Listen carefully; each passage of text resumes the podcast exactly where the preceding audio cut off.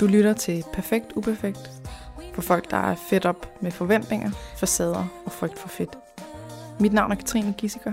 Velkommen til.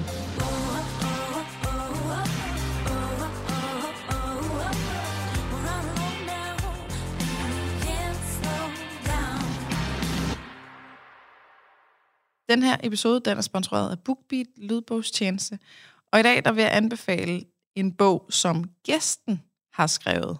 Altså hende, du skal møde lige om lidt, hun er psykolog. Hun har skrevet en bog, der hedder Bolsje, Filosofi og andre livråd. Og øh, det er en rigtig fin bog om dårlig samvittighed, om selvværd, om ensomhed, angst, overbekymring. Men alt sammen skrevet i et øh, sådan øh, sprog, alle forstår, og det med, med billeder og øh, regler, der har sjove navne og sådan noget, øh, i stedet for sådan noget tung teori. Og det er jeg jo sokker for. Og øh, jeg vil sige, det der, øh, det, der har sat sig fast i mine tanker, det er det, hun kalder hej-musik. Altså når man ser en, øh, en hej-film uden musik på, så er den ikke særlig uhyggelig, fordi så ser man en mand på et surfbræt eller et eller andet. Men når der kommer hej-musik på, så begynder man at blive bange. Så ved man, der, uh, ja, der er noget far på færre.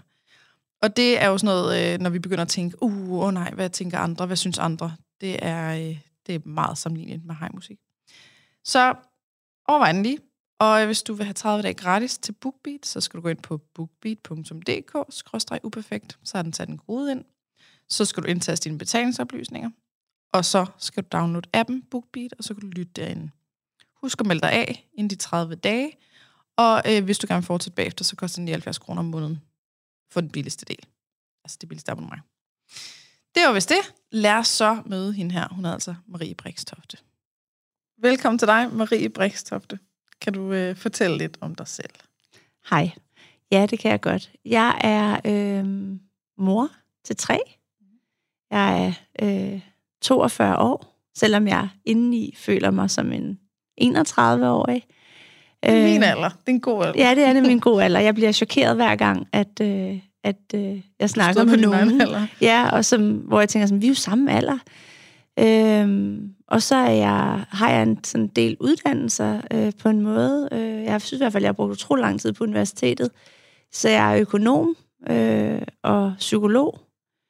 Og, øh, og så er jeg også forfatter. Jeg har skrevet to bøger. Og så er jeg foredragsholder. Det er det, jeg lever af. Ikke lige nu, hvor vi er i nedlukning. Nej.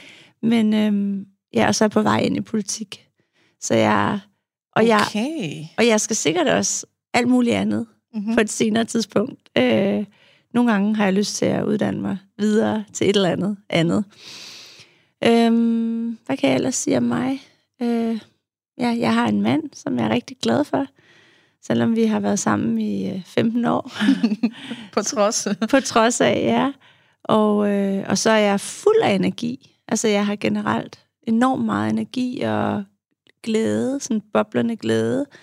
Men når det så er sagt, så kan jeg også øh, crashe og blive sådan overstimuleret, eller blive sådan, ja, fortabt ind i mit eget hoved, eller sådan er svært ved at rumme eller overskue noget. Og så mm. har jeg en hund, meget modvilligt. Hund? Meget modvilligt, ja. Selvom modvilligt? Jeg, ja, det var børnene der. Du er ikke hundemenneske? Jeg er ikke hundemenneske, og de lovede, de ville gå med den hver dag, og alt det oh, klassiske, yes. yes. Men øh, når det så er sagt, så selv hvis de ikke vil have den mere nu, så vil jeg nok beholde den, fordi den er egentlig meget sød. Den, den er groet på dig? Den er groet på mig, ja. ja. Og når man hører dit efternavn, Brikstofte, så kunne man jo godt tænke, ej, hvor sjovt, det er lidt ligesom ham der, politikeren fra Farum, som der var et eller andet med, med noget alkohol, kan jeg i hvert fald huske, da jeg var 11-12 år, eller hvornår det nu var. Øh, er det en, du kender? Ja. ja. Så Peter Brikstofte var min far, eller er min far, kan man sige, selvom han er død. Øhm, ja, så, så øh, jeg voksede op med sådan et kendt efternavn øh, hele mit liv på en måde. Øhm, og da jeg boede i Farum, og da jeg boede også hos ham, der var, jeg, var det sådan, fyldte det meget egentlig, at hedde Marie Brikstofte, fordi at folk altid tog stilling til en, eller jeg fik at vide sådan noget med, at jeg kun fik gode karakterer, fordi grund af mit efternavn, eller mm. ja, folk havde altid en eller anden forudindtaget mening, men efternavnet kom så til at betyde rigtig lidt, fra jeg var 19 til jeg var 30, da jeg boede i England. Øh, og alle var jo sådan derovre, "Br- Brixtofte, is that Russian? Du ved, sådan, Jamen, det er ikke så øh, engelsk. nej, der var jeg helt sådan incognito. Mhm. Og da jeg så kom hjem øh, til Danmark og var 30 og blev gift, så tog jeg min mands navn Larsen, fordi det var sådan en chok for mig at komme hjem og være sådan, have et kendt efternavn. Mm. Og på det tidspunkt var det ikke særlig rart, fordi folk ville være sådan, når Marie Brikstofte, hvordan går det egentlig med, med din far? Og så skulle man sige, mm, han sidder derhjemme og drikker og er ked af det. Så derfor var det vildt rart for mig at tage Larsen, og så fortsætte med at være sådan en nobody. Øhm, men da min far så døde i 16, der gik der ikke lang tid, så kunne jeg bare mærke, at jeg havde kun lyst til at præsentere mig som Marie Brikstofte. Jeg ville bare holde fast i ham. Så, øh, så jeg ændrede mit navn tilbage. Larsen er også et smukt, Larsen er så fint. smukt Ja. efternavn. Ja, så der er, øh, det er jo grund til, at jeg spørger. Det er jo fordi, at øh, det skal lede lidt ind på, hvad det er, vi skal snakke om i dag. Og når jeg kan huske det, altså som 11-12-årig, så der må virkelig, det må virkelig have været noget vildt, eller sådan, at han har, øh, havde købt så meget vin. Og det kan jo ikke have startet der. Det er jo nok startet tidligere. Og det har jeg så fundet ud af, det er startet tidligere. Fordi at, øh, jeg har læst din bog, mangler lige den sidste femtedel, men, øh, eller jeg lyttede til den. Det var også. Øh, og så, så er der jo pludselig nogle historier om, at det faktisk er, øh, det startede meget tidligt. Det der alkohol, som ikke bare var sådan en noget hygge. Ja. Det var et misbrug. Ja. Og jeg kender jo til mange, der er vokset op med forældre med et misbrug af en eller anden art. Og det sætter sig næsten altid. Der er næsten altid nogle, øh, nogle virkelig hårde skader og men fra det. Og det er det, jeg rigtig gerne vil høre fra dig. Ja. Ja, altså, jeg vil, når du siger næsten altid, så, så vil jeg næsten våge den påstand, at det sætter sig ved alle. Altså, at nu på et tidspunkt var jeg inde i det der lægenspor, hvor vi, inden jeg skulle på, så snakkede de om corona. Mm. Hvor de sagde sådan, fire ud af fem har senfølger fra corona, eller sådan et eller andet. Mm. Hvor jeg så gik på bagefter og sagde, at fem ud af fem har senfølger fra en, en opvækst med misbrug. Altså, fordi selvom at nu er jeg jo psykolog og har siddet med rigtig mange klienter, hvis øh, forældre har drukket, og selvom at de for eksempel ikke kendte deres far, så har, så har det alligevel påvirket dem, at Mm. når far eller mor, hvis det var moren, de ikke kendte, der drak, valgte alkoholen over mig. Altså, så, så ligegyldigt, hvordan og hvorledes, så altså, er der en følgevirkning af at have en forælder, der drikker. Og det kunne jeg se efter, jeg havde sagt det inde i lægens bord, der var flere, der skrev til mig sådan, wow, når nu du siger 5 ud af 5 for senfølger, så kan jeg jo ikke længere løbe fra alt det her, jeg bøvler med. Altså, så, så det er også, jeg siger det både sådan lidt provokerende, men også lidt kærligt, fordi jeg synes jo ikke, vi skal løbe fra vores bagage. Jeg synes, vi skal åbne rygsækken og kigge ned og finde ud af, hey, hvad har jeg med? Selvom vi ikke selv har pakket den. Øhm, så ja, det, det har påvirket min opvækst, og påvirker mig hver eneste dag. Og kan du fortælle om, hvordan, eller måske sådan give os en historie fra, øh, hvad, hvad er sådan nogle ting, du husker tydeligt, inden vi optog, så sagde du for eksempel det her med, hvis vi har tør mund, Mm. altså den der, Ja. hvor man prøver, når man, er, når man har drukket, ja. at man så øh, prøver at finde Spyttet finde frem. spyt. Ja. Ja. At hvis, hvis, hvis jeg for eksempel ikke sidder og drikker vand, så kan jeg godt komme med den lyd, og det er en trigger for dig. Ja. Øh, Har du mere af sådan noget, øh, hvad Ja. husker du? Ja, altså, jeg tror, sådan en af de største sige, skader, skråstreg, evner, jeg har udviklet, mm. fordi meget af det, vi har næsten udviklet, ja, er, er på den godt og skidt, ikke? Er sådan en, en indtuning på nærvær. Altså, jeg synes, noget af det værste ved, ved misbrug, og det ved jeg også, at det kan man selv måle på babyer. Altså babyer, hvis forældre drikker, selv hvis de kun er et år, så græder de mere, når forældrene drikker, kan man mærke. Øhm, fordi de kan tune sig ind på, at nærværet forsvinder. Kontakten forsvinder. Øhm, og det, der synes jeg, jeg, for mig, når jeg sådan husker tilbage i min barndom, det var noget af det værste, det var det der at miste nærværet. Altså, at, at så var han, altså måske når han lige fik et glas, blev han sådan måske hyggelig og endda lidt mere nærværende, Mm, og Men så, så- går det den anden vej. og så går det den anden vej, ja. Så forsvandt koncentrationen, interessen, øhm, ligesom, så var han ligesom væk. Altså, så jeg synes, det er sådan en ting, jeg er blevet meget sensitiv over for. Det nærvær. Og sådan at, jeg, både sådan at sørge for, at jeg selv er nærværende, men også at tune ind på folks nærvær. Men altså, det var sådan en opvækst, hvor mine forældre blev skilt, da jeg var tre. Og øh, vi flyttede med min mor, selvom min far faktisk, fandt jeg ud af senere, havde søgt om fuld forældremyndighed. Og det er jeg rigtig, rigtig glad for den dag i dag, han ikke fik. Men det mm. betød rigtig meget for mig at vide, at han havde søgt det, og det ville jeg ønske, jeg havde vidst i min opvækst, hvor jeg ikke følte, han var interesseret i mig. Nok i hvert fald. Mm. Men det betød så, at vi skulle se ham ja, hver tirsdag og hver anden weekend. Og han havde fået en ny kone på det tidspunkt, som ikke var så glad for os. Øhm, så det var ikke så rart at være der. Og også det er dig og din Det er mig søster. og min søster, ja. ja. Det er rigtigt, det glemte jeg lige at sige. Jeg har en søster, der er halvandet år yngre end mig. Så vi var sådan altid sammen i det, frem og tilbage. Men I har ikke samme mor? Jo, vi har samme mor også, ja. I har ikke samme far? Ja. Vi har, vi har samme mor og samme far, Sam, det nå. hele. Og så senere hen får jeg så, får min far så en, en pige ah, med der er den en nye søster kone. mere? Ja. Okay, yes, Så vi er- Øhm, så mig og min søster Signe, helt samme far, helt samme mor, halvandet år mellem. Vi rejser der frem og tilbage om tirsdagen og hver anden weekend.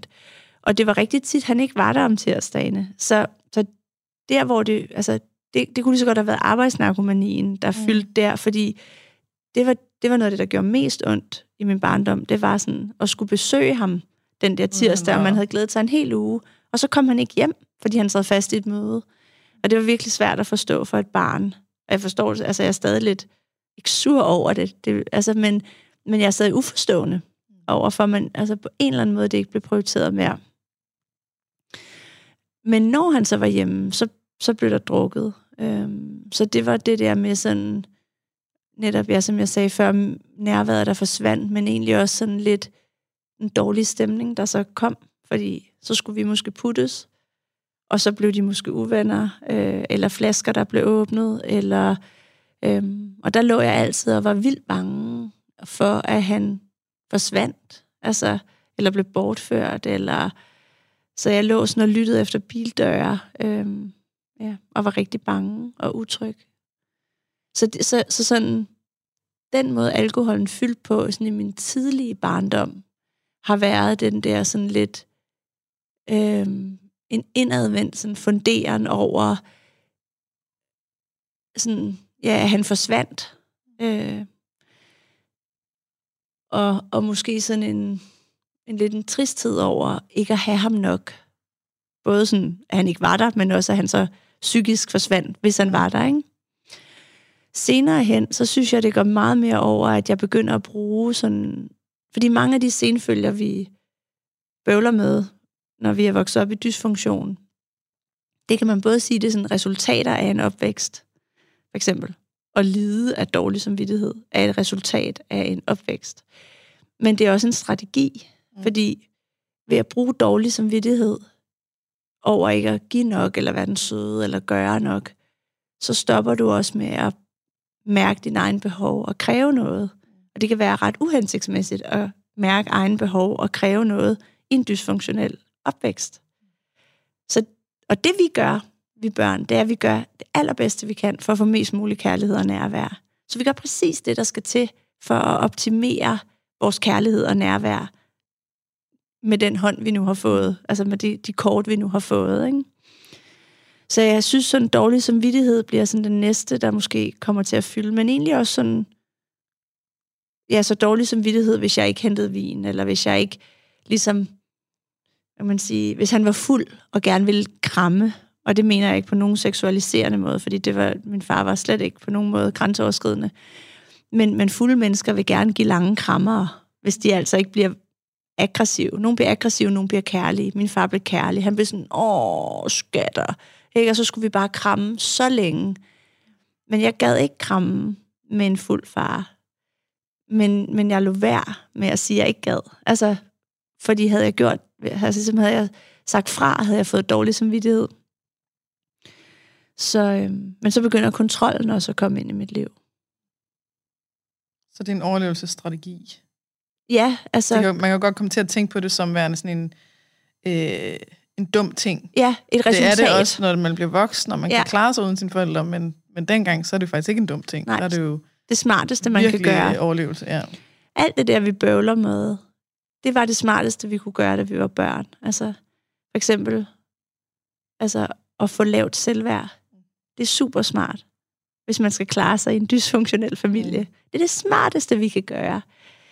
Øhm, så, så det synes jeg, altså det er jeg glad for at snakke om, fordi at jeg ved mange, for eksempel mange af mine klienter, de, øhm, de sådan blamer sig selv lidt, på en måde sådan, åh, hvis jeg bare kunne, hvorfor har jeg også så dårlig selvværd, ikke? Eller hvorfor bøvler jeg så meget med dårlig samvittighed?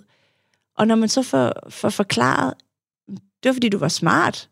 Altså, ja. det var fordi, du gjorde det bedste, du kunne. Altså, det var den bedste overlevelsesstrategi i dit opvækstmiljø. Så er det ligesom om, det får en helt anden altså, tone, en helt anden sådan nuance. Så øhm, ja, så kontrol kommer ind også, fordi når forældre drikker, øh, så er der ikke styr på tingene. Øhm, samtidig var jeg også rigtig bange og utryg, og det er de fleste, som vokser op med forældre, der drikker. Men jeg blev ikke trøstet. Nej. Altså, jeg blev ikke rummet i min utryghed. Og børn kan ikke holde ud at være bange, uden at blive trøstet. Så begynder de at udvikle, ligesom, så begynder de at trøste sig selv, faktisk. Og øhm, ja, for mig blev det sådan kontrollen, der ligesom kom ind. Den kom sådan i form af en, en gammel, øh, en gamle dame, der bor inde i mit hoved, som var sådan, ja, en gammel dame, der ligesom sagde, og det er ikke sådan skizofrent ment, men, men ligesom fornemmelsen af en, ga, altså en gammel dame, der passede på mig. En kærlig. Ja, en kærlig, det var nok min farmor i virkeligheden, men jeg har aldrig tænkt over det, før jeg var voksen, at måske var det hendes stemme, sådan. Men sådan noget med op på hesten igen, og nu skal du bare, nu planlægger vi, hvad vi gør i morgen, og nu, øh, nu, skal, vi, nu skal du ligge her og tænke på, øh, eller rydde op, øh, og så videre. Jeg elsker at rydde op. Øh, sådan nogle ting der, ikke? Øhm, og kontrollen tager så, udvikler sig så senere hen til, til spiseforstyrrelse. Øhm, ja, og, og egentlig også øh, ja, munder ud i noget misbrug. Øh, Men altså spiseforstyrrelse er jo så også misbrug. Men øh, Ja. ja. Så anoreksi. anoreksi. Og jeg så ved egentlig ikke, senere bulimi. Ja, og jeg ved ikke, om man kan sådan sige, det ved du måske mere om, men altså, anoreksien tog aldrig... Altså, jeg var nede på 46 kilo, så det er jo ikke engang, fordi det er... Altså, det er jo ikke sådan hospitals lidt. Øhm, og ja, så jeg ved ikke, om man kan sige, det var ægte anoreksi. Det føles lidt sådan, fordi at i virkeligheden føltes det som om, da jeg så fik bulimi, så var det jo for at tabe mig. Altså, mm, men lynhurtigt, fordi man også får det ret godt af at kaste op, og, og det er ikke til lytterne her, er det ikke Det er en ikke anbefaling. tricks Det er ikke tips og psykologen, nej. tricks fra psykologen, nej. Men, men problemet med alt misbrug, det er, at man på, kort, på den korte bane får det rigtig godt. Så ligesom man ved jo også, hvis man har haft Roskilde-syge, man har det godt, når man lige har kastet op. Og kroppen går i gang med at producere endorfiner, og dopamin og serotonin, alle de her ting. Så man får det ligesom en high. Øhm, men problemet er bare, at på den lange bane er det, gør det kun tingene værre. Altså, ja, så det går over i, i bulimi, øhm, som så bliver sådan min primære nok spiseforstyrrelse, fordi det er det, jeg har, så har i to år. Og øh, Jeg ved ikke lige, hvad det er for en lyd. nej, der er nogen, der bor. Oh, ja. Øhm, ja. Men jeg kan stadig både sådan have, have følelsen af, altså, og når jeg også siger det misbrug, så er det også det her med, at selvom jeg jo ikke er aktiv mere, jeg sulter ikke mig selv, eller fantaserer om at være skelet tynd. Og jeg kaster ikke op. Men når jeg bliver sådan ked af det, så kan jeg godt have lyst til at blive, altså så kan mine første tanker være, nu skal jeg bare være sindssygt tynd. Mm. Sådan sindssygt tynd. Altså, eller, eller jeg kan sige til min mand, jeg har simpelthen lyst til at kaste op. Altså, nu har vi lige et alt det her mad, og jeg kan kun tænke på at kaste op, selvom det er altså 25-26 år siden, jeg sidst har kastet op. kan jo huske, Ja, hvor rart det var. det er det. Og sådan er det jo. Det er jo, det er jo også derfor, at når folk er bliver altså, alko- altså tørlagt alkoholikere, så siger de stadig sådan noget, jeg hedder Arne, jeg er alkoholiker, men jeg har været clean i 18 Mm. år. Ikke? Altså, man betegner ja. stadig sig selv som misbruger. Ja. Så, øhm, så ja. Så det er ligesom sådan det i forhold til min opvækst, jeg synes, hvor de be- forskellige ting begynder at krybe ind. De forskellige senfølger eller overlevelsesstrategier bliver udviklet. Øhm, og min fars misbrug. Altså, jeg konfronterer min far første gang, da jeg er 13 år. Og på det tidspunkt vil jeg sige, det er sådan et ægte, ægte misbrug. Før det har det måske. Det kan man diskutere, fordi mm. det er jo ikke fra den ene dag til den anden grader. Men man siger, det tager i snit 10 år at blive alkohol, altså få et alkoholmisbrug. Så på et eller andet tidspunkt omkring, da jeg er de der 13 år, der, der er det så gralt, at jeg, jeg konfronterer ham. Og hvordan gralt? Altså, kan du beskrive det? Jamen, gralt på den måde, at han drak... Jeg synes, han drak hele tiden. Altså, mm. det eneste tidspunkt, han ikke drak, det var lige om morgenen, hvor han, hvor han ligesom havde tømmermænd på en eller anden måde, eller det havde han måske ikke engang, men han var sådan... Han skulle op og i gang, og han havde sådan en regel om, at han først måtte drikke klokken 12. Men nogle gange var der så en anden regel, der så sagde, med mindre det er en torsdag, og jeg er et eller andet, ikke? Mm. Men øhm, han holdt også hver januar alkoholfri, hvilket er den største misforståelse nogensinde. Jeg havde så sent som i øh, fredags snakkede jeg med en, der sagde, øh, vi snakkede om en anden person, der måske var alkoholiker, og så siger personen her, nej, det, det kan han ikke være, for han holder jo hver januar alkoholfri. Mm. Mm, ja. ja. Og det er det nemmeste. Det er ligesom det er det nemmeste for en, for en, der for eksempel har bulimi, måske at beslutte sig for, om jeg kaster slet ikke op i dag, men jeg ved, jeg kan igen i morgen. Fordi så, når man ved, man må få sit stof på et tidspunkt, så kan man faktisk godt udskyde det. Fordi man ved, man skal have det igen. Ja. Så, øhm, ja, så der er de der 13 år, der er jeg flyttet fra min mor til min far. Og lige pludselig gået fra en hverdag, hvor der ikke er fyldt med alkohol, for min mor drikker meget lidt. Hun drikker næsten for lidt, så kunne jeg til at sige. altså, hvis man kan sige det sådan, hun er sådan en, jeg tror nærmest, hun drikker to flasker vin på et år. Og det er måske nytårsaften, hvor hun får to glas, eller sådan et eller andet helt sindssygt. Helt vanvittigt, ja. ja. Øhm, og min stefar, som drikker rigtig meget kaffe, så hvis han var træt, drak han kaffe. Ikke? Og min mor drak te. Og så flyttede hjem til min far, hvor jeg lige pludselig kunne se sådan, gud, det var ikke bare hver tirsdag, eller hver anden weekend, eller hvad det var. Det var hver dag. Altså hele tiden. Og det blev brugt til, hvis han var træt, eller sur, eller presset, eller det blev brugt på alle følelser. Mm. Øhm, og det er jo så der, jeg tager beslutningen om at konfrontere ham. Og hvad sagde du til ham? Jeg sagde, øhm, jeg havde spurgt, om vi kunne tale sammen en morgen, for jeg vidste, han var ædru der. Mm. Og jeg vil gerne tale med ham alene, hvor min stemme ikke var der. Øhm, og så siger jeg til ham, far, jeg vil gerne have, at du ikke drikker hver dag. Og jeg synes, det var sådan, jeg synes faktisk, det var egentlig okay at bede om. Øhm, og så siger han bare sådan, oh, du skal slet ikke være bekymret. Det kan jeg, sag, jeg kan sagtens styre det. Jeg holder jo hver januar alkoholfri. Så ved jeg, at jeg ikke kan blive afhængig. Mm. God plan.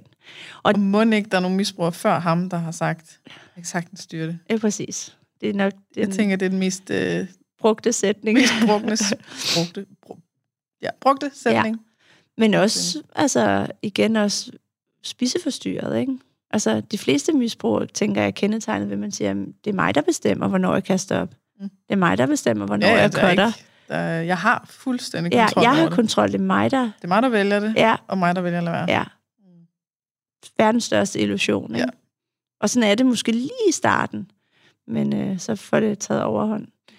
Så, øh, nej, så, så jeg havde ikke rigtig... Altså, jeg var jo slet ikke klar over, at jeg kunne insistere, mm. for eksempel. Jeg var ikke klar over, at jeg kunne sige, når du drikker hver dag, så bliver jeg ked af det. Eller jeg, det er et problem, fordi jeg synes, det er et problem. Eller, altså, og, og, og måtte holde fast i, at mine præcis, følelser er legit. Ja, ja, der var så meget, jeg ikke vidste. Altså, og der håber jeg, altså der synes jeg, der var meget, meget lidt fokus på det, da jeg voksede op i skolerne og sådan noget. Og jeg håber rigtig meget nu, at man øver sådan nogle ting i skolerne, eller i hvert fald får snakket om det, eller nu er der jo også meget mere litteratur, men havde jeg ligesom vidst, at jeg synes jo, det var et problem. Ergo er det et problem. Mm. Og øh, nu arbejder jeg i Tuba, øh, terapi for unge, som er børn af alkoholikere, øh, som er sådan en organisation, der giver gratis terapi til unge, øh, hvis forældre drikker. Og der er det tit til den første samtale, de er sådan, oh, jeg ved ikke, om jeg må være her, fordi mm. jeg ved faktisk ikke, om min mor er alkoholiker. Hvor vi så har den der snak, øhm, men er det et problem for dig, at hun drikker? Jamen det er det. Så må du være her. Godt. Så Ja. er det et problem. Altså, så, Det samme med de der grader der. Ja, Jamen, præcis. hvor, meget, hvor meget skal der til? Ja. Så bliver det en objektiv måler på, hvornår er mine følelser okay. Ja. Så det er kun, hvis han drikker så og så meget, eller hun drikker så og så meget. Det er der, jeg gerne må føle, det er et problem. præcis. Det samme med altså, alt andet med, når jeg... Ja, jeg har mange ja. eksempler. Vi skal ikke, hvad, øh, sidder du og tænker på overspisningen? Eller? Ja, jeg, jeg, alt- jeg får alt i mit hoved til at handle om overspisning. ikke? Og man siger, Ja. ja. okay, men, jamen, er jeg... Øh, jeg, har, jeg har nok ikke en spiseforstyrrelse, øh, men, men det, jeg har problemer, men så, så er der et eller andet galt, fordi man kan jo kun have problemer med det, når man har en spiseforstyrrelse. Ja. Så, når man en spiseforstyrrelse, det er, det, er nogle, det er nogle forskellige kriterier, der skal være opfyldt. Hvis, du, hvis der så er fem kriterier for en spiseforstyrrelse, du har fire af dem, så kan du sige, ja, så har du ikke en klinisk spiseforstyrrelse, men, men du har fire af problemerne ud af de fem, ikke? Ja. Altså, Så er så må man gerne, selvom du bare har et af dem, ja. så må du gerne anerkende det som et problem, ja. og rent faktisk få hjælp til Ja. det, ikke? Altså, Ja, præcis. Det der med, når man øh, føler, at man tager tiden fra en anden. Ja, men altså, det, det der er... oplever mange af mine klienter, som siger, "Men jeg har det jo ikke skidt nok egentlig, Mm. og jeg, Mm. jeg burde jo også lade tiden gå til en anden, som, Ja, og som det, har større problemer, ikke? jo, og det Mm. ser jeg tit, fordi jeg ser jo også mange overspisere, i, i, øh, fordi det også er meget knyttet an til, for eksempel, altså til dysfunktionel opvækst. Ikke? Mm. Og man kan sige, at forældre, der drikker, er jo bare en form for dysfunktionel opvækst. Men jeg tænker nemlig, det der med det paradoxale ved overspisning, nu kommer vi lige til at snakke om det i Ja. to sekunder, men, men det er jo det For der med... altid alting til at ja, handle om. ja, men, men det, er, det er jo også et misbrug. Mm. Så det, det er jo lige så relevant, og det er en, både en overlevelsesstrategi og en senfølge. Men, men det der med, at på en måde, tror jeg, at i hvert fald de fleste overspisere, jeg har mødt, de vil ikke fylde. Nej, Men det ligger til alligevel, besvær. de, ja, men hvis man bruger ordet fylde, så synes jeg, det er sjovt, fordi de kommer til at fylde i vægt. Mm, Altså, ja. Der, der er et eller andet meget, meget paradoxalt ved, fordi der faktisk er noget inde i dem, der har brug for at fylde, men de giver ikke det plads. Og så i stedet for lader de sig selv fylde, altså fysisk, ja. ja. Øhm, ja. Men du kender jo også, altså, du har også selv haft, du har ikke haft forældre, der drak, men du har selv haft en, Ja, altså, man kan sige, øh, min mor hun blev kønnet, da jeg var ni, øh, og blev hjerneskadet. Og min far, han, øh, nu, nu er det i hvert fald ved at være sådan noget med, at han siger, at han har ADD. Jeg ved ikke helt, hvad det er, Mm. men det lyder som sådan noget med at være lidt distræt. det er, at man øh. ikke Øh. har nogen indre direktør. Direktør, okay. Ja, direktøren mangler. Du ved, den der direktør, der siger, så Katrine, nu står vi op. Så Katrine, det er nu, du skal lave de her opgaver. okay. Nu skal du lave spise gulerødder i stedet for øh, kage Ja, og sådan noget. Det er direktøren. Okay. Men det er i hvert fald, jeg kan bare, sådan mit, mit, mit største smertepunkt, eller sådan noget, i forhold til min far, det er, at han er distræt. Og det har været sådan noget, jeg har, altså, har kæmpet meget med, at jeg har, jeg har været hos min mor, øh, og så har jeg været hos ham hver anden weekend, og det har stadig givet mig nogle daddy issues, eller sådan det her med at, øh, at mærke, at han ikke er nærværende, som du forklarer, ikke? Ja. Og så kan jeg spørge ham om noget, og så svarer han ikke, eller jeg kan være sådan, far, far, far, far, og så, så siger hans navn, før han reagerer. Og, jeg, og det, det er meget svært for mig at snakke om, fordi han er øhm, redningshelten i mit liv. Mm. Så det er sådan... Ja, han er på pedestalen. Jeg kan blive ked af det. Ja. Det er Åh. virkelig mit ømme punkt. Ja. Altså, min far, han er den, der har... Han er den, jeg skylder alting. Ja. Og jeg er altid... Altså, jeg er sådan den første til at forsvare min far. Og hvis, Ja. hvis man nogensinde siger noget grimt om ham, så skulle du fandme se mig blive... Øh, ja. Kom på dupperne. øh, ja, blive fighter, ikke? jo. Men, men jeg kan godt høre det. Altså, jeg kan Mm. høre, at der er nogle ting, som, som har givet mig nogle ting med i bagagen, ikke? Altså, at det er jo ikke hans eget valg at være distræt, men det var han, og det er han stadig, og nogle gange så bliver jeg helt forskrækket, når han, øh, for nogle år siden, hvor han var sådan, Nå, hvordan går det så, øh, når jeg hører, at øh, du har det og det, og jeg kan huske sådan sådan, hvor jeg var helt sådan, hvad? Hvad? Hvor, Følger er, du, du, er du til stede? Hvad, hvad Ja. sker der her, ikke? Og, Wow. og jeg, altså, jeg var oppe på som sidste weekend, hvor at, jeg, jeg, kunne, jeg kan stadig mærke, at det gør ondt.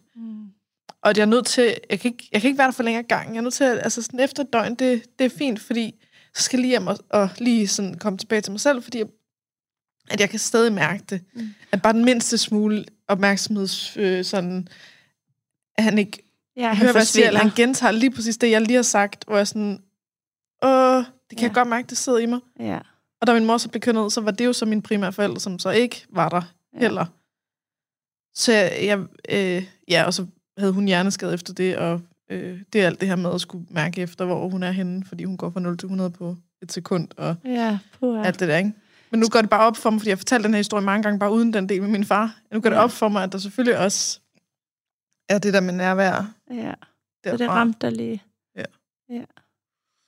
Det er faktisk, når man får, når jeg får klienter ind, som har forældre, der drikker, så lad os sige, det var mor, der drak, så ender vi faktisk ofte med at snakke om far. Mm-hmm. Altså, jo, man arbejder også med den drikkende, men det meste af arbejdet ender med at blive på den, den der redningsmanden eller redningskvinden. Og de små svigt, der har været der. Og hvor hårdt det egentlig er. Og, og ikke at dele det op i sort og hvidt, eller Mm. at man ikke må have helten, og, og, og altså det gode og det onde, eller det dårlige og det gode. Og, altså, øhm, så hvor det har jo været mere, tænker jeg for dig, Katrine, mere sådan åbenlyst, at det var et problem, din mor var blevet kørt ned, Mm. hun havde ændret personlighed, lyder det til, ikke? med at gå fra 0 til 100. Hun reagerede ligesom en, der havde drukket, måske i virkeligheden, og, øhm, og også måske det der med det, der hedder deltab, altså at man mister hende, før hun dør. Mm. Altså, men man må ikke gå i gang med at sørge. Man kan ikke gå i gang med at sørge, for der sidder en person, der ligner hende, Mm-hmm. men som ikke er hende. Altså, det er faktisk noget af det mest uhyggelige. Og det er det, der også sker, når forældre drikker. Det er især for sådan børn, der er præverbale. Altså for, for begynder at få... Altså man kan begynde at måle tegn på PTSD i, præverbale børn. Øhm, når de kan se, der sidder min mor, men hun opfører sig ikke som min mor. Og, sådan, og det gør fulde mennesker heller ikke jo Og det er også en anden. de er en anden, og det er så uhyggeligt for børn. Og det er derfor 59 procent af dem, der kommer ind ad døren i Tuba, øh, altså børn af misbrugere, har PTSD-symptomer nok til at kunne få diagnosen.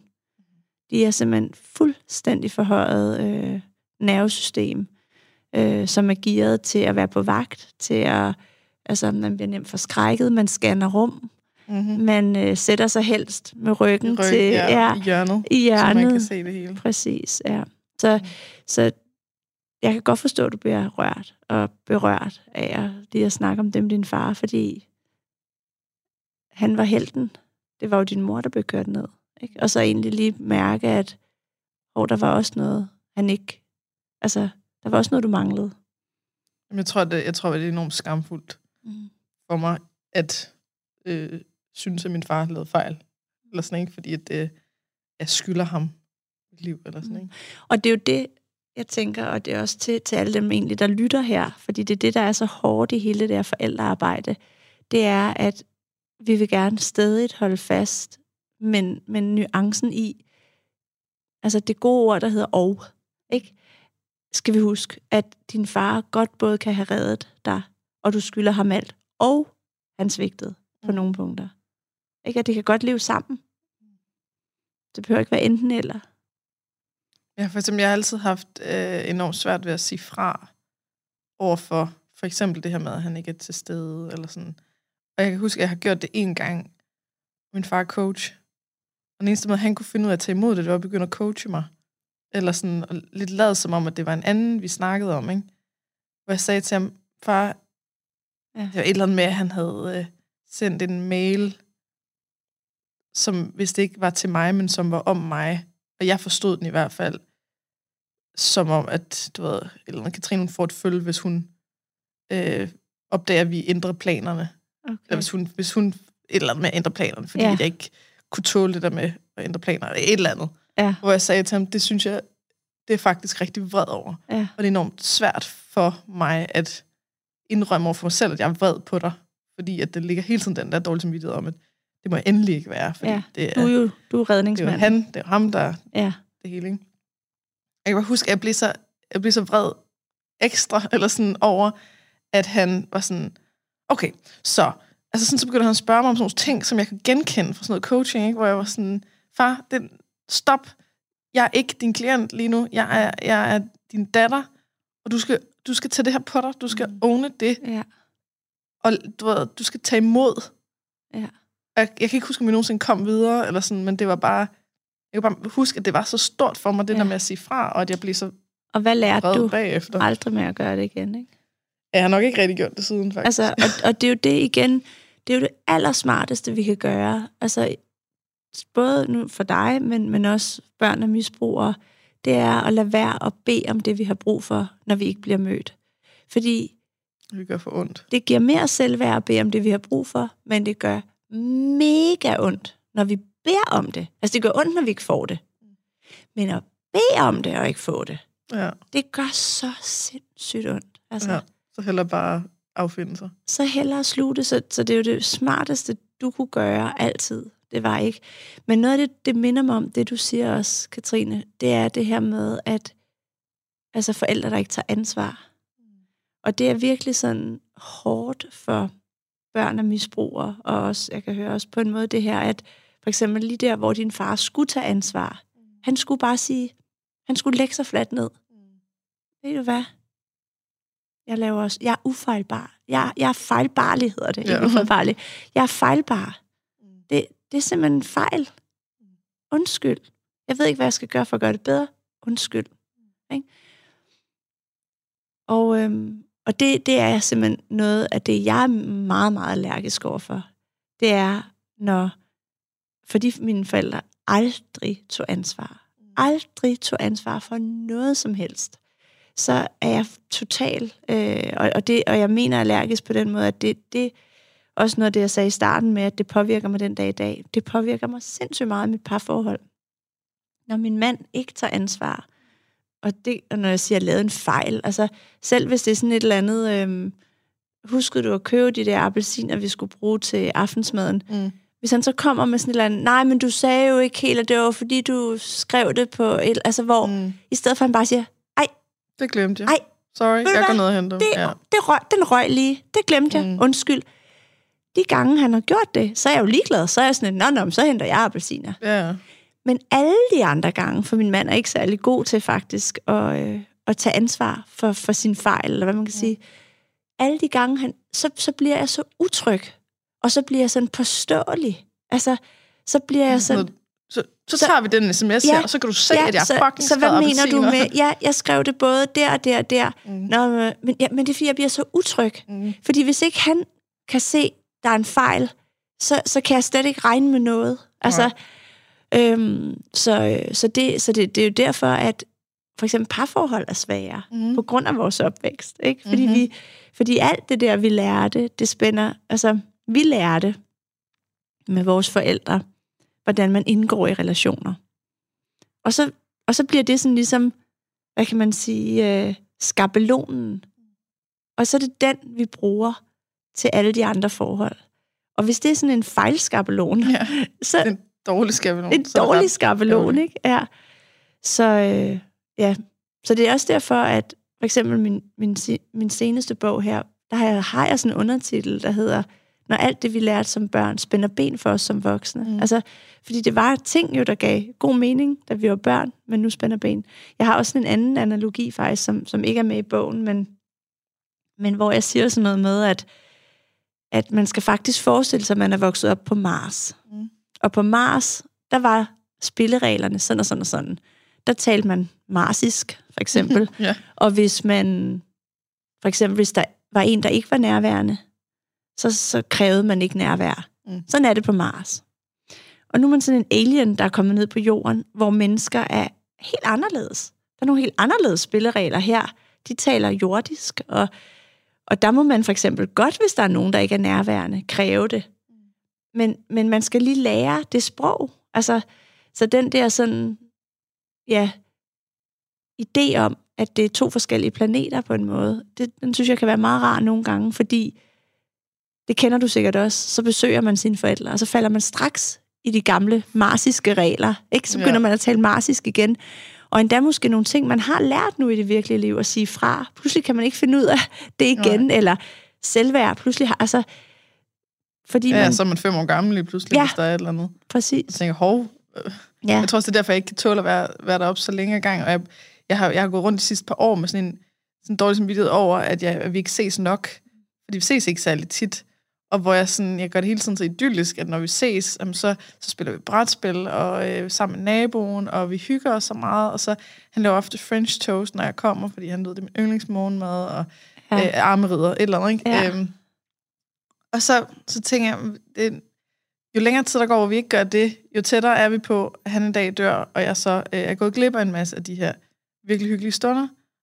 Og så når jeg tager op, så er jeg sådan altid, ja. hvordan er det nu? Ikke? Ja. Hvor jeg, jeg ryger ind i sådan en mærkelig rolle af, at jeg ikke helt kan finde ud af, hvor gammel jeg er. Ja. Og øh, når mine små søskende er der, så kan jeg heller ikke finde ud af, hvor gamle de er, og hvordan jeg er i forhold til dem, og hvordan jeg er i forhold til min far.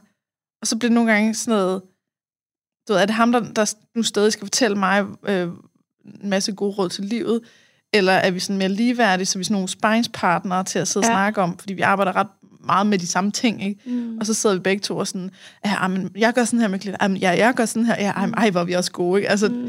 Og det bliver sådan en mærkelig, at det faktisk koster mig enormt meget mm. at være der, mm. fordi at jeg ikke kan finde rundt i alt det her. Og da jeg så tog derfra her, der sidste weekend, og tænker, okay, men jeg har, jeg har ikke anerkendt over for mig selv, at jeg synes, det er svært, og jeg synes, det er hårdt, og jeg ikke rigtig kan finde min rolle i at være den voksne datter, eller sådan, at jeg er 31, og altså sådan, det, måske det er okay, at vi ikke ses hver anden weekend, ja. eller sådan, ikke? Altså måske, ja. måske gør det ikke noget, det er et par gange om året. Man kan i hvert fald sige, at nu siger jeg lige noget til det, du siger. Jeg kan ikke lade være lige at gå i gang. Hjernen går i gang. Men, men sådan det her med dårlig samvittighed over, at I ikke ses nok. Altså, det, det er for mig sådan til at tænke lidt over, at, at nogle gange i nogle relationer kan vi have rigtig meget dårlig samvittighed over ikke at give nok. Men i virkeligheden kan det være skjult vrede over ikke at have fået nok. Så, ja, og, og det kan være, jeg siger det, fordi at det er egentlig ikke så rart at have dårlig samvittighed. Altså, dårlig samvittighed er en virkelig uproduktiv følelse. Altså, man kan føle den i et minut, og så kan man tage stilling til, er det fordi, jeg har gjort noget forkert? Mm. Og hvis du synes, det er forkert, så, så skal I jo måske ses mere, og så skal mm. I have det i kalenderen. Men han kunne så også tage kontakt, hvis det var, ikke? Om det er ikke, fordi han ikke tager kontakt. Okay. det er bare, jeg, jeg har ofte travlt, og ja, det er det. kan ikke lige overskue og skulle nej, en weekend på det. Eller nej, sådan. også måske, hvis du så får det lidt dårligt ja, af det, ikke? så det, det ja. har ikke lige været med i ligningen. Nej, præcis. Så, ja. Men, men ja, så det var bare sådan, nogle gange er det i hvert fald rart, synes jeg selv, når jeg mærker min, den dårlige samvittighed. Mm. Og så tænkte, det kan egentlig også være, fordi jeg bare er, er lidt vred. Ja. Men det må vi ikke være, fordi kvinder må ikke være vrede. Nej, nej, uh-huh. altså, vi må Pæn godt være kede af det, det må mm. vi godt, men vi må ikke være vrede, og vi må ikke kræve noget. Så alt det, jeg... Altså, da jeg var 26, der havde jeg stadig ikke mærket vrede. Altså, jeg kunne måske godt selvfølgelig blive vred, sådan noget road rage, eller sådan noget, mm. ikke? Men men jeg var virkelig sådan en, jeg var sød over for alle, og jeg var, det er jeg nu også i dag, men sådan... nu er jeg et røvhul. ja, nu er jeg bare blevet et røvhul, nu er jeg bare survred. Nej, men sådan, jeg havde virkelig svært ved den følelse, og så havde jeg sådan en psykolog, der sagde til mig, at han troede, jeg var vred, og jeg var sådan, ah, ah. ja, han havde ellers ramt lidt med det, alt andet. så klog med ja, muligt. Præcis. Det der det er meget, ja, det er spændende. Jeg prøvede sådan, ja. jeg, jeg vil heller ikke disse ham, vel? Så sådan, det er egentlig lidt spændende, det du siger, men ja, måske ikke helt. Jeg tror ikke helt, den er der. Godt sådan bud. Ja, godt bud, rigtig godt mange, bud. Ja, ja, ja. Jeg kan godt forstå, hvorfor du siger ja. det. Nå, men så skulle jeg så hjem og tænke over det en uge, og jeg tænkte sådan, ah, okay, fair nok, så er der lige en, han ramte forkert. Altså, han blev ved med, jeg tror, du vred. Sådan, ah, det var jeg så ikke, men jeg ville godt, da godt lige tænke over det og sådan noget. Og så gik der de der seks dage, og jeg skulle tilbage dagen efter. Og pludselig rammer det mig bare sådan, okay, jeg er mega vred Jeg er faktisk vred. Jeg er vred over, at min far drak.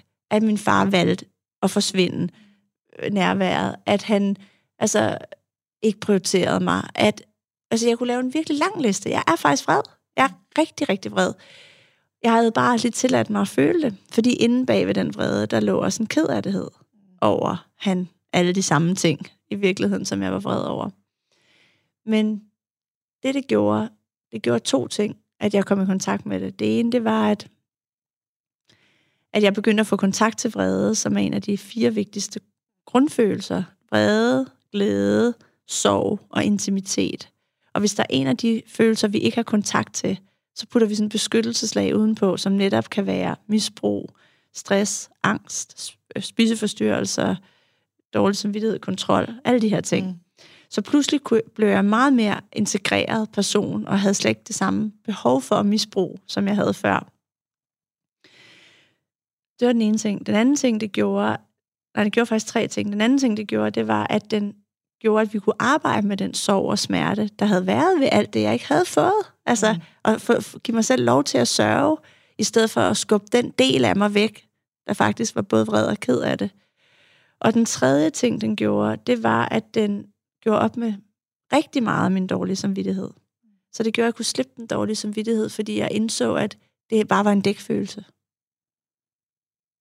At den dårlige samvittighed var smart, for den var kommet ind i mit liv, fordi den forhindrer mig i at mærke vreden. Fordi det, det er dårlig samvittighed af vrede rettet mod dig selv, mm.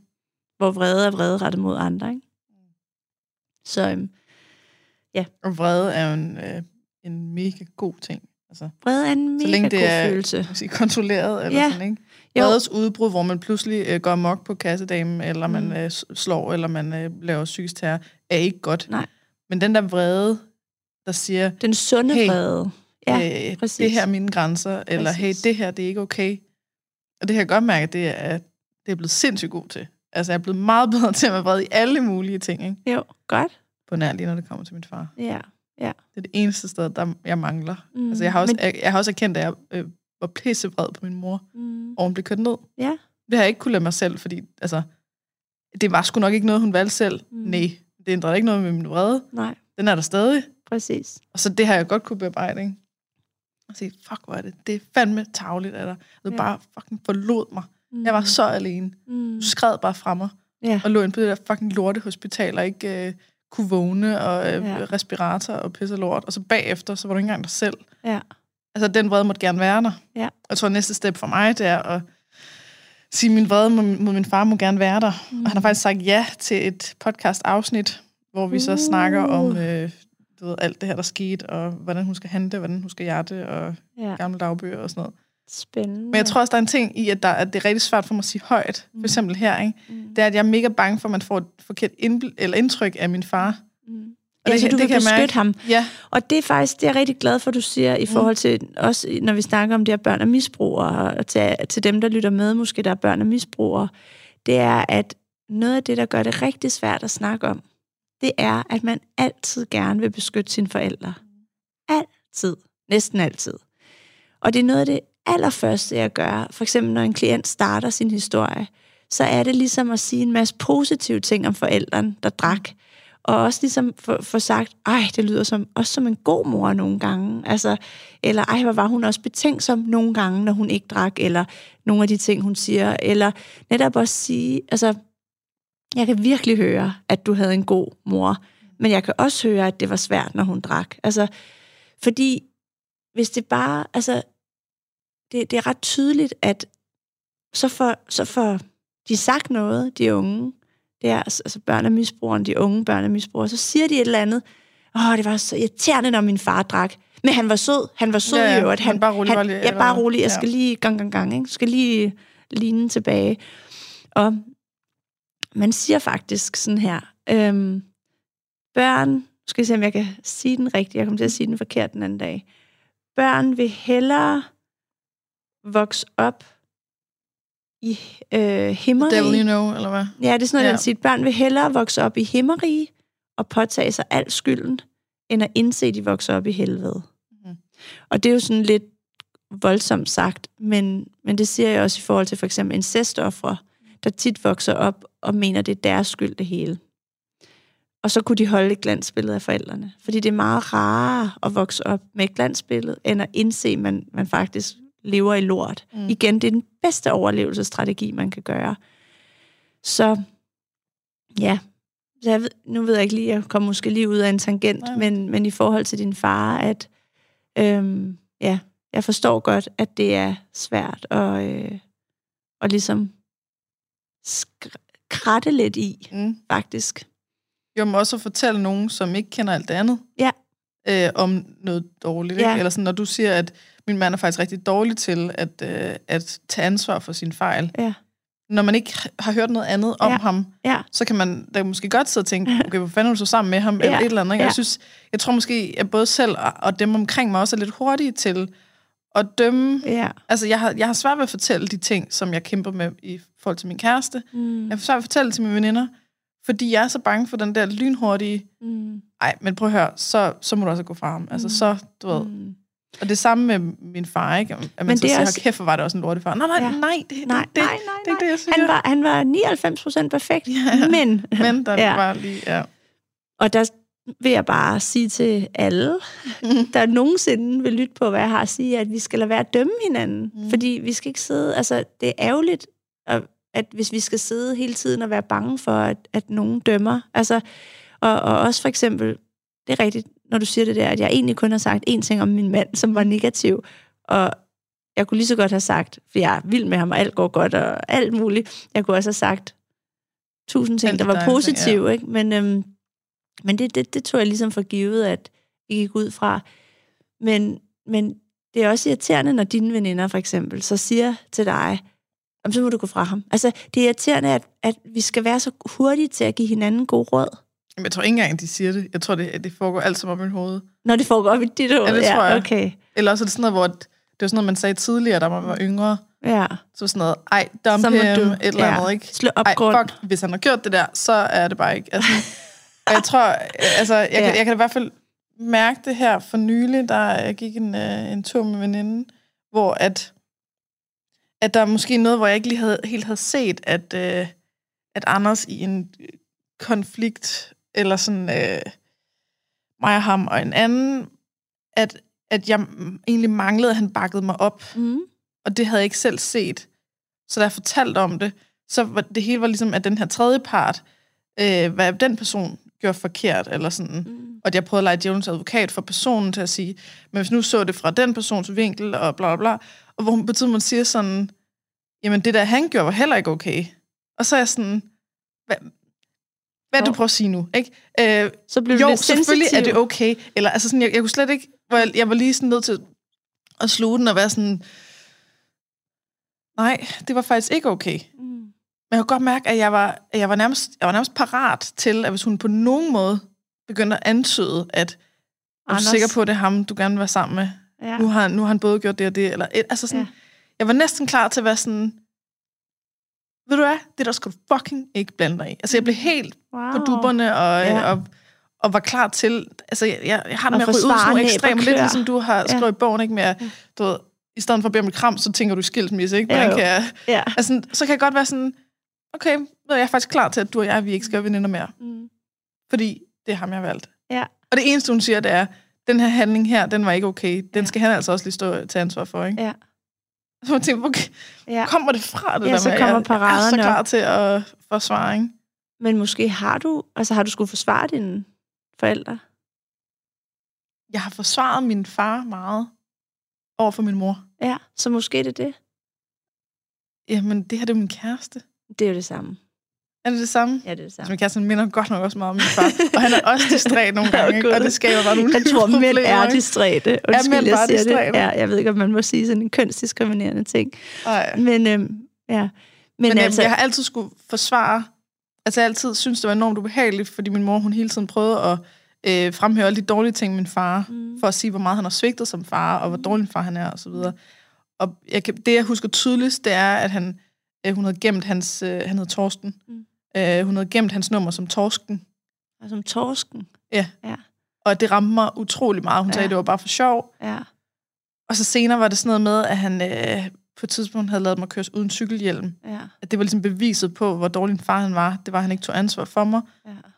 Og senere var det noget med, at øh, vi havde lus hjemme hos min far. ja. Øh, og hvor det hele var sådan noget med, at Se var bare. sådan, har I støvsuget op og ned af, af væggene? Hvor jeg var sådan, nej, nej, nej, men, men det er min skyld, at vi ikke har det, ja. og Ja. du skal ikke, det er ikke hans. Præcis, Og, altså, ja. Så der Nå. ligger den, Katrine. Det er, Det den, der. det er den, du har med Anders. ja. Du er vant til at forsvare med næb og klør. Jeg er simpelthen, jeg, er- Det- jeg er så klar på at ligesom nærmest bare sige farvel til alle veninder, uanset hvor tæt de er, om sådan at sige, Men Så de på når nogen jo, måde... men de når jo ikke engang at sige noget Nej, dårligt om ham. Det er det. Ja. Hun har sikkert, hun har ikke engang, sikkert ikke engang tænkt tanken, at det her, det, det, det går sgu ikke. Eller, Mm. Nej. Altså, Nej, det vil du heller ikke selv gøre. nej, Hvis hendes når hun siger eller andet om sin kæreste, så kan jeg da godt sige, okay, lige den der, den synes jeg faktisk ikke, Nej, det er sgu ikke det er helt okay. okay. Men Nej. jeg sidder ikke og tænker, nu er du nødt til at gå Slå op grund. Nej. Det kan være, det også var sådan noget tidlig teenageri, der sidder i mig stadig. Mm. Ja. Det tror jeg ikke er kommet videre. Jeg tror, det er det med din far. Det er det nok.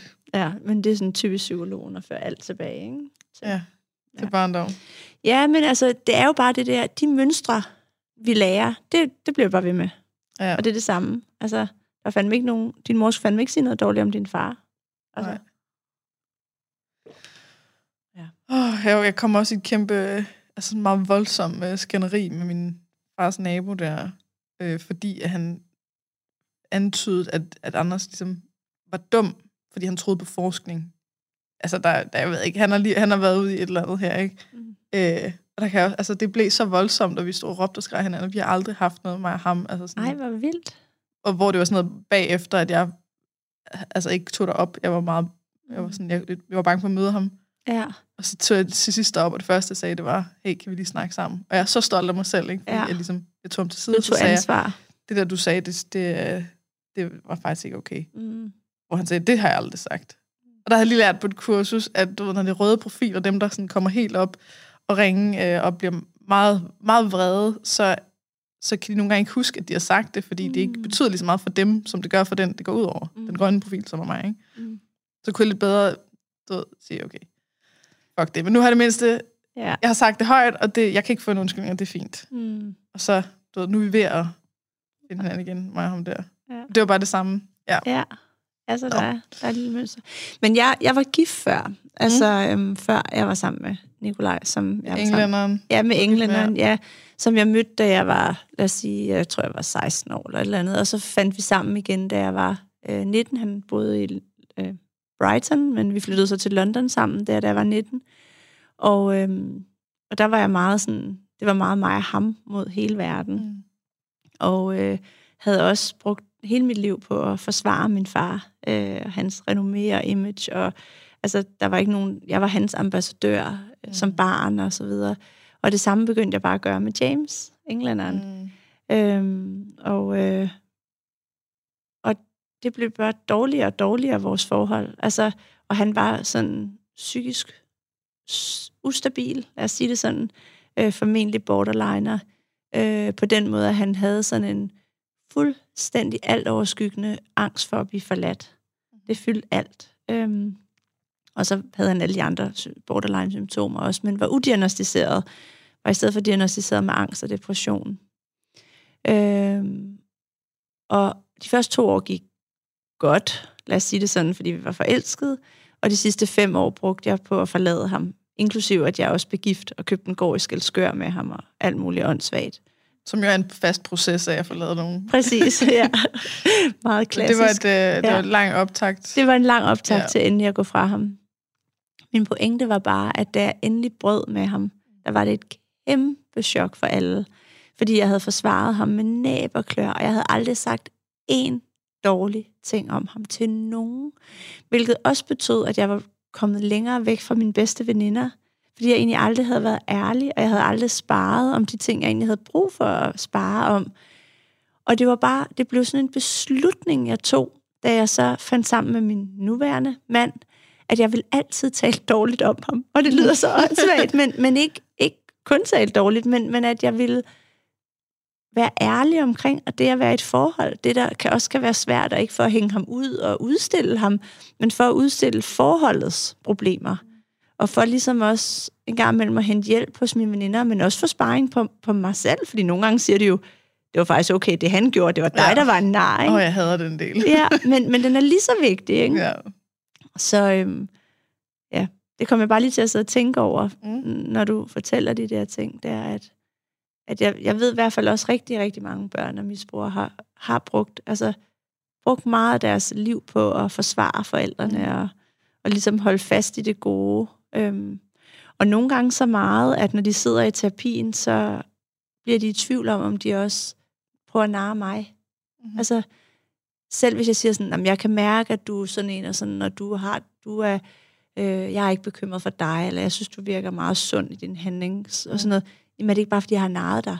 Ja. Hvad nu, hvis jeg lyver over for dig? Siger man, lyver du over for mig? Nej, det gør jeg ikke, men hvad nu, hvis jeg... Altså, de bliver sådan helt i tvivl om det hele, fordi de har... De, har, Så vant til, at... de er så øh, vant til, ja. at, at der er noget, der altså, er anderledes, end det virker. Mm. Øhm, ja. Så det er jo også sådan en form for ja, noget senfølgerværk, man tager med sig. Okay. Så det, det er simpelthen en helt normal ting Ja. at forsvare. Det er helt normalt. Og det altså, i virkeligheden, hvis vi går tilbage til sådan noget med, at vi er hulemennesker, mm. så, øhm, sådan noget med, at vi jo har levet i 100.000 vis af år i huler, og det er vi mega gode til. Derfor er vi bange for æderkopper og slanger, som jo overhovedet ikke er farligt i dag.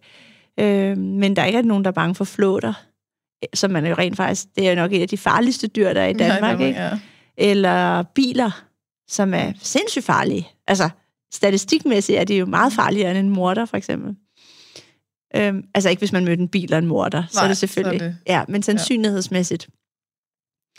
Øhm, ja, så alle de der ting, sådan, meget af det, vi bøvler med, er, fordi vi er hulemennesker. For eksempel er der næsten ikke nogen, der tør gå i en mørk skov om natten.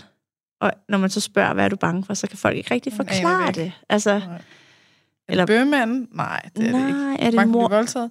Nej, Nej, for det, man ved jo godt, ikke der ikke... Nej, præcis. Hvad Men er det, det så? mørket. Ja, Hvad fanden er der, hvad er der farligt ved mørke? ja, Det er bare det, at du ikke kan se. Eller Ja, sådan. det er Men det. Der, må, der må findes noget i mørket. Det, kan, det er jo ikke selve mørket, Nej. der kan være farligt. Nej.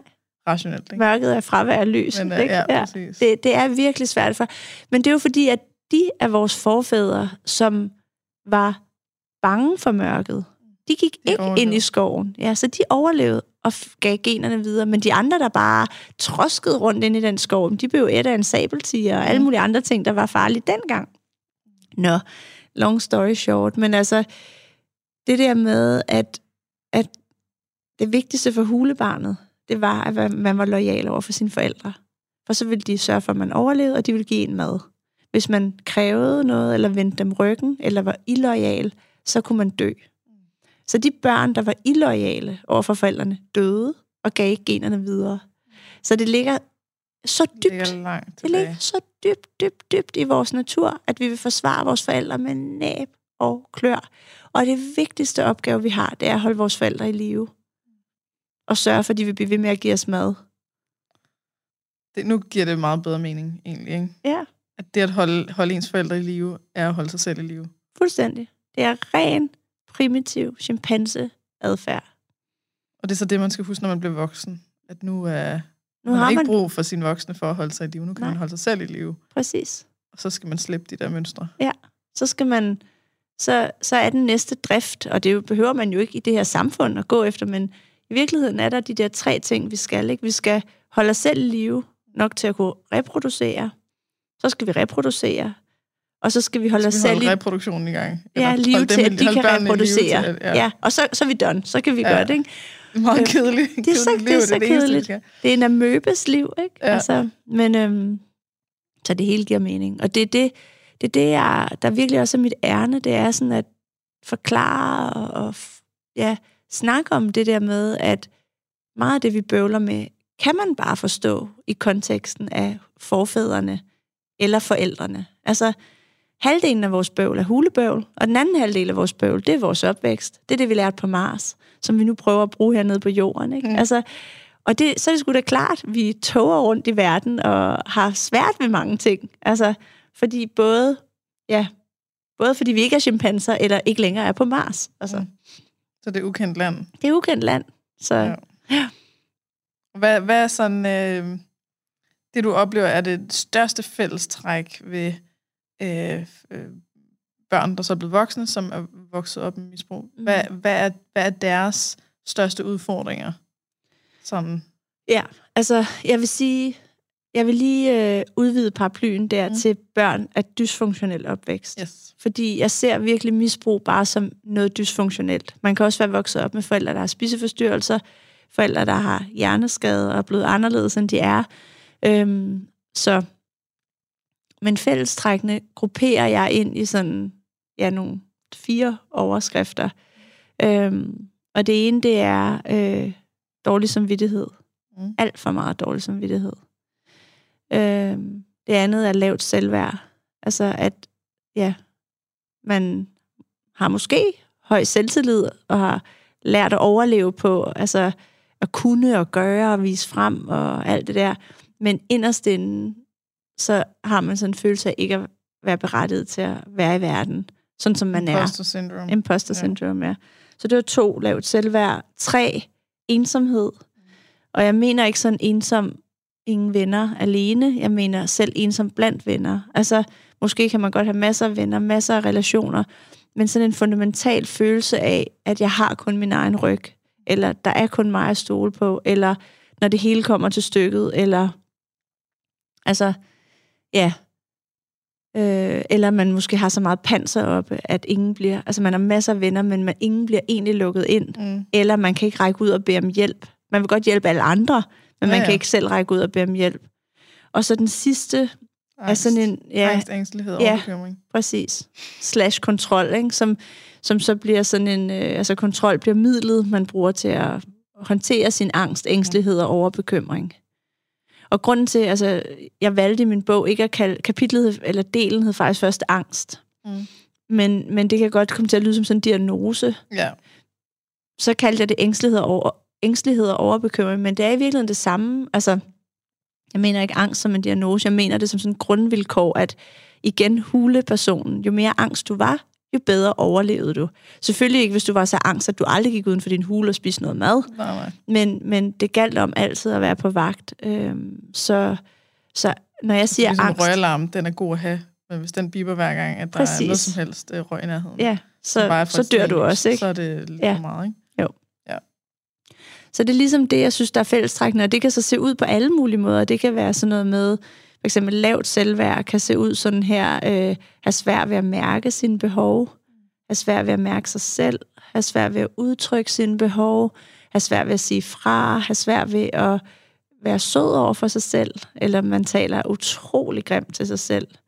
Øhm, eller man har sådan en følelse af, at man er passager i sit eget liv øh, den dårlige samvittighed, øh, den kan sådan også komme til udtryk med sådan en overansvarlighed. Man tager ansvar for alle andre, og man, øh, man aldrig er vred, man må ikke være vred, man kan have kronisk dårlig samvittighed på den måde, at man nærmest også får dårlig samvittighed, hvis man ser en, en hjemløs. Øh, eller nogle sultne børn i Afrika, ikke? Eller man skal altid producere, ellers er det ikke godt nok. Øh, og angst, øh, eller skråstrej ængstelighed og overbekymring kan være sådan noget med, øh, ja altså, bekymringer, hele tiden være på forkant, hele tiden, derfor jeg også siger kontrol, være syv skridt foran. Mm. Øh, både have nærmest paraply og bikini med i tasken, hvis nu vejret skifter den ene eller den anden vej. Ikke? Ja. øh, to-tre dankort. Øh, altså, du ved, sådan, den der sådan overforberedte type. Øhm, men det kan også være sådan noget, øhm, ja, bekymre sig for meget, altså tankemylder, eller sådan, det kan også bare komme til udtryk ved åndenød, og sådan uro, øh, svært ved at sove, overaktivt nervesystem, på vagt, nemt ved at blive forskrækket, noget af det, jeg var inde på før om PTSD. Og ensomheden, ja, synes jeg kommer til udtryk med det der netop, har svært ved at række ud. Måske har ikke forholder sig til sig selv. Altså, for eksempel, øh, ja, nu var der lige en, der skrev til mig i morges, skal vi gå en tur i dag eller i morgen? Jeg har sådan brug for at gå 10 kilometer. Og så skrev jeg så til personen, jeg når ikke at gå en tur med dig i dag eller i morgen, men du kunne gå den med dig selv, og en god lydbog.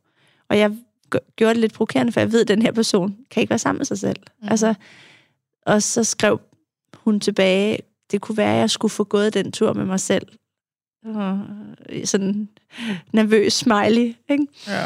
Men, men Hvor... Hun godt selv ved, hvad det er for noget. Ja, så det var heller ikke, fordi jeg skulle, men, men bare, hvor jeg sådan lige blev mindet om, hvor glad jeg er for egentlig efterhånden at have fået et godt forhold til mig selv, og efterhånden elsker jeg at være sammen med mig selv.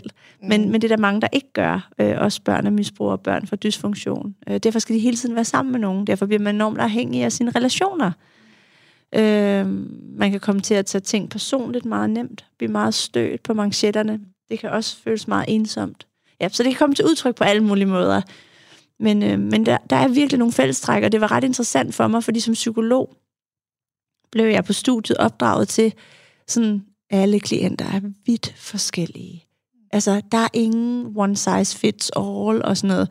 Og det er der jo selvfølgelig overhovedet heller ikke. Men, men det, jeg så kom ud og opdagede, det var på en måde det modsatte. Det var sådan den ene klient, der sagde det samme som den næste, som mm. den næste, som den næste. I selvfølgelig forskellige udgaver. Ja, ja. Men det var overall alt det samme, vi bøvlede med. Og da jeg begyndte at holde foredrag, jeg holdt her i 19 og 20 har jeg holdt over 60 foredrag. Øh, jeg stoppet med at tælle nu, men øh, man kan gå ind på min hjemmeside og tælle dem, hvis man er interesseret i det præcise antal. Men, men hvis man, jeg tror at måske, der har været, lad os sige, der er omkring 5.000 mennesker, jeg har snakket til, hvis man ganger op for nogen er for 300 mennesker, nogen er for 60 osv. Der har jeg lavet sådan en slide med det, jeg har bøvlet med, mine senfølger, som er netop sådan noget svært ved at sige fra, svært ved at være omsorgsfuld over for sig selv, hård indre kritiker, følelsen af ingen at stole på, bla bla bla. 20 ting. Og så har jeg jo rejst land og rige rundt med den slide, og jeg troede vidderligt i starten, at måske der var sådan i hvert fald 20-25 procent, der ville kunne genkende noget af det. Og det har vist sig, at fem personer i hele Danmark, som jeg har snakket med, af dem, jeg har snakket med, Mm. ikke, ikke kunne genkende bare én ting. Det vil sige, alle, vi bøvler alle sammen med det samme i en eller anden grad. Og der vil jeg også, så kan man jo sige, jamen, er det så bare noget, vi alle sammen bøvler med? Ja, er det bare sådan default? Er det bare sådan default? Men min teori omkring det, det er, at de fleste af os faktisk, og især, nu er det jo også sådan den mere ældre generation, jeg holder foredrag for, har haft noget dysfunktionelt i deres opvækst. Altså, vi kommer fra en tid, hvor da min farmor arbejdede på børnehjem med de nyeste pædagogiske metoder, der måtte man stadig ikke tage børnene op af krybben, før de var to år. Så begyndte de at lære at kravle. Man måtte ikke trøste et barn, der græd, og så videre. Det var de helt nye pædagogiske metoder, ikke? Da jeg blev født, der fik min mor mig med hjem, men det var ikke alle, der gjorde. Så tog de bare barnet, og så skulle de ligge, du ved, en uge, øh, nogle gange uden barnet, eller hvis der var et eller andet komplikationer, eller sådan noget. Altså, det var jo en helt anden tid, mm. hvor man, man, altså, man måtte ikke samle et barn op, der, der var ked af det. Man skulle ikke trøste, så så nu skal de heller ikke tro, de skal have for meget opmærksomhed og sådan noget. Så derfor er det også bare, er vi også bare en hel generation af mennesker, der ikke har fået en god opvækst. Altså, god nok opvækst, vil jeg våge den påstand. Så det, det er nok, fordi vi alle sammen har nogle fælles træk øh, på grund af opvækst. Det tror jeg. Frem for, at det er bare sådan, mennesker er. Jeg tror, Ja. det er simpelthen et respons på det dysfunktionelle. Og så kan man sige, at man kommer jo heller ikke ud i en kultur, der så øh, redder en. Nej, sådan. nej, nej. Det er ikke fordi, når du så bliver voksen, så står en masse mennesker og siger, prøv at du er god nok, som du er. Du Ja, præcis. slet Ej, du kan bare der. sige fra. Det- Du, skal, du behøver ikke at, at præstere, og Nej. du kan bare sige nej. Nej, fordi vi lever i en kultur, hvor at det også giver mening at fortsætte. Altså med at have dårlig samvittighed, så du, man tager på arbejde, selvom man er sløj, eller har ondt mm. i Mhm. hovedet, ikke? Eller at man har lavt selvværd, så man kan ikke sige fra over for chefen, eller passe på sig selv, eller mærke man sine skal behov. tiden tabe sig, og man skal hele tiden blive sundere. man Præcis, skal hele tiden, præcis. Så vi lever også i er en form for orden, og- dysfunktionel kultur, kan man sige, ja. Ja, som bare ikke forstærker det. reddet der. Nej. Nej. Så det er missionen, ja. Katrine. Jamen, jeg håber da, at vi kan øh, bidrage begge to til sådan en fælles øh, helingsproces, i, at, så vi ikke giver vores børn det videre. Ja. Jeg har, nu skal jeg ikke selv have børn, i hvert fald ikke øh, lige planlagt, men, Mm. øh, men at vi i hvert fald, at den stopper her. Ja, Det gør den nok præcis. ikke, men øh, Ja. Nej, men, men jeg tror, som ringe i vandet, de dør også ud på et tidspunkt. Altså, jeg, ja. tror, det, jeg tror, vi vil se generationer og generationer, som, som bliver bedre og bedre til at være mennesker, skulle jeg til at sige. Altså, bedre rustet til at være mennesker. Øhm, og så ved jeg godt, man siger, at lige nu er der mere og mere angst og ensomhed og, og alt muligt. Vi skal lige have løst det der sociale medieproblem. mm-hmm. Og når det øh, på en eller anden måde er løst, jeg tror, der kommer en, en, en modbølge på et tidspunkt, så tror jeg, at vi får nogle rigtig sunde øh, nye generationer. det må vi håbe i hvert fald. Ja, men øh, vil du øh, sige noget her til sidst, men lige at reklamere for noget? Det må man jo gerne. Vil du reklamere for din bog, for eksempel? Ja, jeg reklamerer også for den i starten af podcasten. Så. Okay. Ja, altså, jeg vil altid gerne reklamere for min bog, fordi ikke for at tjene penge, for det tjener man næsten ikke noget på som. Nej. forfatter, det ved du også. Ja. Men fordi den virkelig hjælper. Altså, jeg får næsten daglige beskeder fra folk, der skriver sådan noget med, at den har ændret deres liv. Øhm, så, så jeg vil bare sige, lån den på biblioteket, eller lån den af en veninde, og læs den, og så... Øh, Eller lyt. eller lyt, ja, fordi Ja. jeg lytter også sindssygt mange lydbøger. Jeg lyt, tag den i ørerne, gå den der tur med dig selv. øhm, fordi det er alt, hvad jeg ved, det er i den bog. Alle mine guldkorn, næsten. Jeg har måske kommet i tanke om 10 efter, som jeg ikke har puttet i. Men ellers er der måske 100 af, af de bedste tips, jeg har.